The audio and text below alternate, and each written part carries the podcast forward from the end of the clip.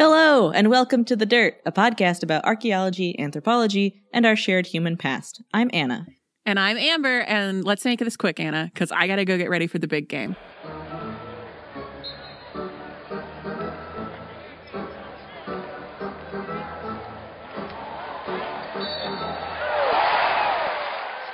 Wait, since when are you a football fan? Since never. Why would I be talking about football? Honestly. Obviously, I'm talking about the ancient Mesoamerican ball game. Step aside, superb owl. Superb owl who? See what I did there? I did. Thank you. What you did there. All right. No copyright infringement for us. Wait, what? The SB, if you say that, it's really? Like copyrighted speech. That's why everybody calls it the big game, because SB owns it. Wow. And they'll slap you with a fine. I didn't realize that. Yeah. Yeah. Huh. Yeah. Not so super, is it? What if I'm talking about like a really great kitchen bowl that I like? What if I said it was... Oh, what was that sound? Was it the sound of a drone delivering an injunction against you? No, it's the very enthusiastic landscaping team outside my apartment who is determined to remove every leaf from the property.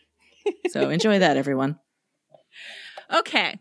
Well, let's get serious. Back in our episode about the Inca, Aztec, and Maya before European contact, we promised that we'd go into aspects of each of those subjects in greater detail in the future. And now is the future. This is the first of many times that we're going to deliver on that promise we made you. We're calling this the Mesoamerican ball game because it has gone by a few different names depending on who's playing it and when it was played. And it's been adopted by a few different societies, all of whom had their own rules and styles, but all of whom resided in Central America, Mesoamerica. Yeah, that makes sense to me. Yeah, there were at least 5 distinct games, but let's just keep it simple, shall we? I like simple. Great. Good. Me too, especially when it comes to the sports. Sports ball. Yes. And so for this sports ball, there are a handful of symbolic features that are common to the game throughout the 3.5 millennia people have been playing it. We know what we know about the game from ethnographic data from contemporary athletes, who we'll talk about at the end, written histories of the societies that played the game and accounts written by the first Europeans to witness the sport live, and archaeological materials like excavated ball courts, sports equipment like balls and yokes, and ball game related imagery and ritual objects. Live from Chichen Itza. Yeah. Like that?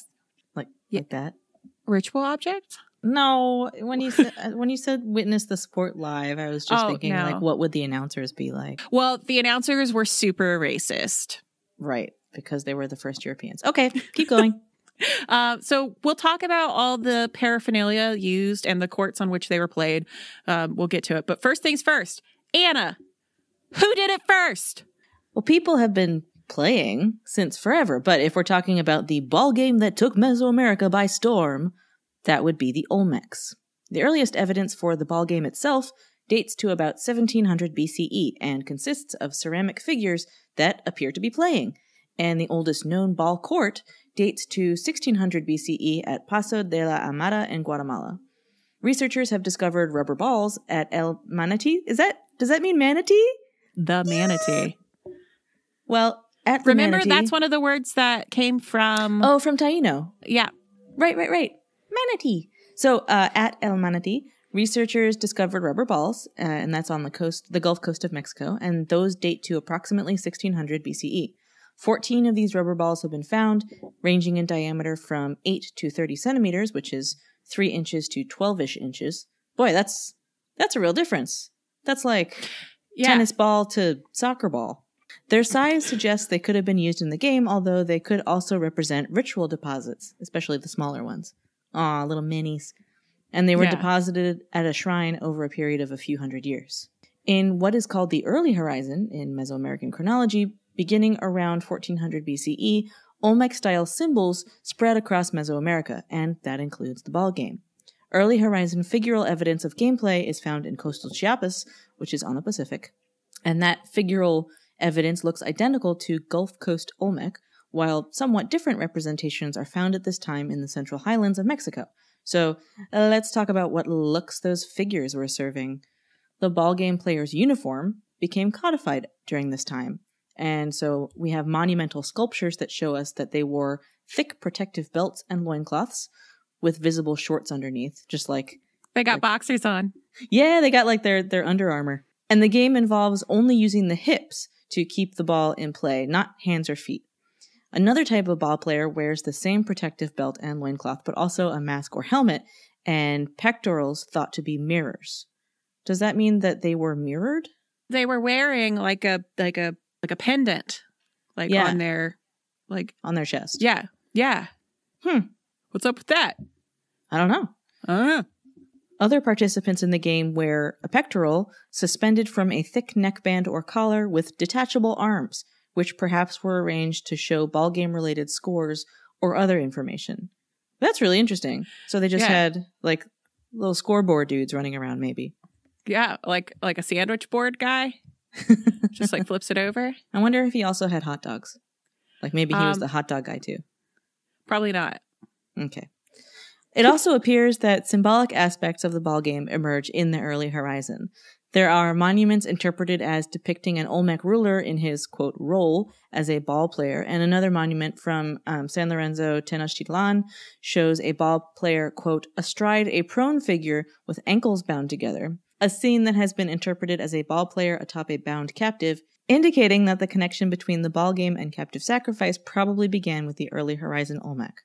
Put simply, the rules of the game state that two teams must keep the ball in the air by hitting it only with their hips or butt or elbows or knees or thighs. No touching, no holding. And the game moved fast, but it wasn't just a matter of keeping the ball in the air. Points were awarded for particularly skilled gameplay or for hitting one of 6 sunken markers on the court. If a player were to get the ball through one of 2 rings suspended at either end of the court, the game was immediately over, exactly like what happens when you catch the golden snitch in the Harry Potter universe. Considering the ring at the largest known ball court in Chichen Itza was set some 6 meters or 20 feet above the playing alley, it's pretty easy to understand how getting that heavy ball through the hole was a feat. All of this structural stuff was to facilitate the bouncing of the ball, and the ball bounced because it was made of rubber, which blew the minds of the Spanish colonialists because, they didn't have rubber. And they were like, this stuff bounces? What? Yeah, and... So also, there's a YouTube video that we'll share in the show notes. But this rubber ball is kind of like a racquetball rubber ball. Yeah. So where it's really heavy, really dense. And the idea that you're hitting it with your body is scary. Yeah. So, but is it hitting it with your body or is it hitting your body? No. I understand how the ball play works, but basically you are repeatedly putting yourself in the path of this ball. I don't know. There seems to be more agency in it when you watch the videos of gameplay. I believe you. I'm just imagining if I were to play. Oh, no, I would just get hit in the face. So as the game spread through the region and evolved over time, it was taken up by the Maya. And during the classic Maya period, remember that's about 300 to 900 CE, we find some of the richest visual sources on the ballgame. The ballgame itself was a very big deal among the Maya. And the biggest deal of all is the ball court at Chichen Itza, which was built around 800 CE and which is the largest and best preserved example of a Mesoamerican ball court found to date. The Maya were the ones to add that stone ring for bonus point opportunities. But as we mentioned, putting the ball through that hoop was a very rare event. In the video, we're sharing a video of contemporary players. They show someone getting it through the hoop, which is very cool looking, but also 2 feet off the ground. Even that was impressive. The sport was fairly ubiquitous. And so Mayan ball courts can be explored at just about every archaeological site, including at Palenque, Yaxchilan, Tikal, Uxmal, Ekbalam, Copan, and Calakmul. And I saw one at Lamanai in Belize. Oh, cool. Yeah. So in the images of the ball game and stories surrounding it, the game is mapped onto the creation epic, the Popol Vuh. And images invoke the ball game as a contest between mortals and sinister underworld deities. Dun, dun, dun. And the ball court itself represented a portal to the underworld, and both the Maya maze god and royal impersonators dressed as ball players. So you have deities that are represented as ball players, and then you have ball players that are sort of seen metaphorically as characters within this the K'iche' creation myth. Oh, interesting. And so I'm going to read a few lines of the Popol Vuh to you. Okay. And so this is the section of the summons of... So in the story, you have these two guys that get summoned to the underworld, which is Xibalba, and they are challenged to a game of the ball game. You said this was a K'iche' creation myth? Yeah. To what culture does that belong? Is that the K'iche' Maya? Okay, K'iche' Maya. Okay. Yeah, we're talking about the Maya. Then was the arrival of the messengers of one death and seven death. Go, you war counselors, to summon one Hunapu and seven Hunapu. These are the two human men. Mm-hmm. Tell them when you arrive, thus say the lords. They must come, say the lords to you. They must come here to play ball with us, that we may be invigorated by them. Truly, we are amazed greatly at them. Thus they must come, say the lords. May they bring hither their implements, their yokes, their arm protectors, and their rubber ball as well. Thus say the lords. Tell them when you arrive there, the messengers were told. So it's like... spoilers for the Popol Vuh, but they die. And their son and nephew, since these are two brothers, mm-hmm. so son and nephew, the hero twins, whose names are Hunapu and Shubalanke, they play against the gods to avenge their deaths and restore order for the mortal realm. And I'm including a translation of the Popol Vuh in the show notes, and I suggest you check it out because it is extremely metal. But it's also kind of like the gods summoned them and they just wanted someone to play with. Kind of. Well, does it that we may be invigorated by them? Is it just because they're going to sacrifice them and drink their blood? And so Xibalba, this underworld place of shadow, sounds so metal. And they name a bunch of the lords that hang out there. Demons, kind of? Kind of, I guess. They have names like One Death and Seven Death, Pus Demon and Jaundice Demon, Bone Staff and Skull Staff, Flying Scab and Gathered Blood, Sweepings Demon and Stabbings Demon, Wing and Packstrap. Packstrap. For these are the names of all the lords. It's super cool. Sweepings Demon. I know. And then in the Popol Vuh, we can read a lot about how the game was played and what was used to play it, but there are translation challenges surrounding Mayan languages and terms for gameplay, like the specific jargon. Oh. So the Popol Vuh was written in K'iche' because it's indigenous to the K'iche' people of the Guatemalan highlands. And the technical words for the equipment fell out of use or changed over time.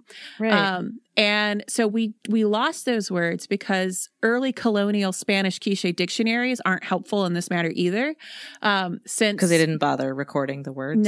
No, because since the ball game stopped shortly after Spanish conquest. Oh. So nobody was playing it anymore. So thus, some of the meanings of the words are lost forever. Does ba'ate mean yoke? We don't know, but maybe. But what we do know is that dictionaries and written sources are always valuable for what they do include, but sometimes what they don't include is also very illuminating into the archaeological record. And then I'm going to include another article in the show notes that looks at a few different glyphs. So Mayan glyphs that refer to technical language around the sport, which is pretty cool. Because I love looking at Mayan language because just like with hieroglyphics, it's sort of there's a degree of absurdity of looking at it and being like, yes, this word, hand holding ball. And it's just like, oh God, glyphs. But yeah, so such that is the Maya. So, Anna, let's talk Aztecs. Let's. And apologies in advance to any Aztecs listening, because there are many words in Nahuatl in this paragraph, and I will do my best. So the Aztecs also loved the ball game, and they called it Ulamatlachtli in Nahuatl and played it on an Ulamatlachtli, which is a ball court. It was played ceremonially as well as casually and was seen as fun to play as well as fun to gamble on, less fun to lose bets on. In order to feed that need, the Aztecs needed a lot of rubber for ball making. The rubber tree is not endemic to Aztec territory, so they imported rubber balls as tribute from outlying subjects.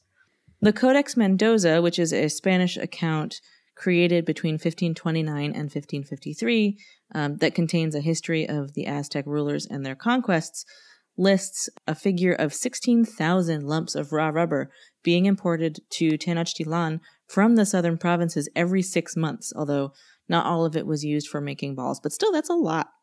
A lot of rubber. Just like the K'iche' Maya saw the game as a proxy for the underworld and their creation story, the Aztecs also ascribed a religious value to the game. Researchers believe that the Aztec people may have viewed it as a battle of the sun, personified by Huitzilopochtli, against the forces of night, led by the moon and stars, and represented by the goddess Coyolxauhqui and Coatlico's sons, the 400 Huitznahua. Are there 400 of them? Yeah, probably. This seems like a lot against a little. I mean, I know the main one is the sun god, but yeah, it's like 400 against one. Anyway, they also upheld the other and probably the most famous aspect of the Mesoamerican ball game, human sacrifice. Or did they? So this is from National Geographic, quote, "Horror stories prevail about the ball game and the ancient Maya because horror sells, whereas the nuanced reality of the ball game and its relation to human sacrifice would probably not fare so well on late-night television. The best archaeological evidence we have linking sacrifice to the ball games are murals found at the ball courts, like the one from Chichen Itza, which shows the decapitation of one of the players, and the round object in the middle with the skull-like head may represent the ball. So, in some ways, a decapitated head was said to represent the head of a sacrificial victim. Interpreting this picture further seems to be debatable among archaeologists, the reason being we don't know if the sacrificial victim is the loser or the winner of the ball game." So from this same National Geographic article, quote, "The losers were not sacrificed, at least not all the time. If that were the case, the Maya civilization would have decimated itself fairly quickly. The more likely scenario is that ritual sacrifice was only performed after certain games specified for that rite. The most common scenario was the final play in the war ceremony, that after a city won a battle, rather than simply killing the vanquished leaders, they equipped them with sports gear and played the ball game against the conquered soldiers. The winners of the war also won the ball game, after which the losers were then sacrificed, either by decapitation or removal of the heart. How frequently this happened is unknown, although historians have shown that the practice increased later on in Maya civilization and may have been a symptom of society's decline. In any case, this method of sacrifice was tied entirely to warfare." Yeah, and I know that we kind of pulled more Maya stuff in there with the Aztecs, but this idea that like the Aztecs were crazy about human sacrifice is really pervasive and maybe not so accurate. Yeah. And so it's very, and so this is something that we talked about when we discussed the Temple of the Flayed Lord, and the idea that one of the researchers put forward that like maybe you're looking at iconography. Maybe you're not looking at some kind of one-to-one representation of reality, because if you go into a Catholic church, or you know, if you go into like an Eastern Orthodox church that has much more iconography, like do you think that there will always be someone crucified in worship? Right. Or, you know, if you have images of saints and martyrs who many of whom met very graphic ends. Yeah. Gruesome ends. And do we think that, you know, if one prays for intercession by one of these saints, are they supposed to in some way to like sacrifice someone for that? So it's something that is much more nuanced than a lot of people are willing to discuss. So now that said, maybe the players weren't sacrificed, but they probably did get pretty roughed up. So the Spanish who observed the game And, you know, we don't have any idea whether this was exaggerated or not because they thought this game was barbaric anyway. But the Spanish who observed the game reported horrendous injuries to those who played it. So deep bruising requiring lancing, which, like, if your bruise is that deep that you need to drain it, ugh. Broken bones, yeah. and even death when a player was hit in the head or in an unprotected soft bit by the heavy ball. Yep. Ouch. Yeah, because remember, this is a, like, 5-pound chunk of rubber going, like, staying in constant motion, and you're only able to hit it with, like, not your hands, with your butt or your hips. And so you're hitting it. And so that's why they wore the protective belt. That's why they wear the protective belt. And so that you're not hitting it with your kidney, you're hitting it with the, like, leather belt that you've got around your waist. Right. And so I mentioned earlier that the old K'iche' words for elements of the ball game were lost shortly after the arrival of the Spanish colonizers. So I did mention that. And so there are a lot of reasons why people might stop playing the game. But the Spanish did outlaw such activities at other points in other parts of their empire. But don't worry, the game survives today. Yay! Yeah, and we can assume since it's 3,500 years old, we can assume that it has changed in some ways, some small ways and some large ways. No human sacrifice, but its court and accoutrement strongly resemble the ancient version of the game. So, in the state of Sinaloa in Mexico, there are two versions played today. One played with the hips, and one played with the arms. So you can like bop it with your elbow, but not your hands, or your, like, downstairs parts. Yep, no hands. Huh. And so there have been two large-scale tournaments held in Mexico, one in 2006 and one in 2017, with upwards of 10 teams competing for a title, that's like a championship title. Very, very cool. And there are efforts from international and domestic cultural heritage organizations to support the game and teach children to play. And so these are upheld by UNESCO and various, like, organizations dedicated to patrimony, and especially among indigenous patrimony in Mexico. But I will hazard a guess that such efforts have been dampened to a degree by the presence and activity of the Sinaloa cartel, which most people have heard of, whether they know they've heard of it or not, because it was formerly headed by the man known commonly as El Chapo. So, since there is a lot more to Sinaloa than just the cartel, I've included an essay on the history of indigenous Sinaloa in the show notes for listeners that may only know it as a source of a cartel or the truly excellent taqueria in Oakland. There also is a very, very cool, short but very cool video of a game, of people playing a game, not the whole game because it takes a while. And they interview players, one from a men's league and one from a women's league, to get their perspective on what the game means to them and sort of the more heritage aspects and kind of spiritual elements to being a part of something that is so old and so important to your community. Yeah, it's really awesome. And, like, all of this is way better than watching football, to me. I agree. Maybe we have listeners that like football too. No, and that's totally fine. We also probably have listeners who like the puppy bowl, and that's totally fine. Oh my goodness! Oh, love those puppies. Ugh. Thanks for listening, everybody. We will be back in your ears soon, and you can put us there as usual via SoundCloud, Apple Podcasts, or the platform of your choosing. And while you're there, please go ahead and leave us a little like or a review or a 5-star rating. It really, really helps us out. Also, we have shouts out. Oh, that's right. We have shouts out. Thank you so much to our new Patreon supporter, Paul. King Paul. King Paul has an email domain that is a Sumerian word. And so I assume that he is just emailing us from his work account of being a king of a 3rd millennium BC city-state. Yes, of course. And also thank you very much to Claire, who has upped her subscription level to the top tier of absolute dirtbag.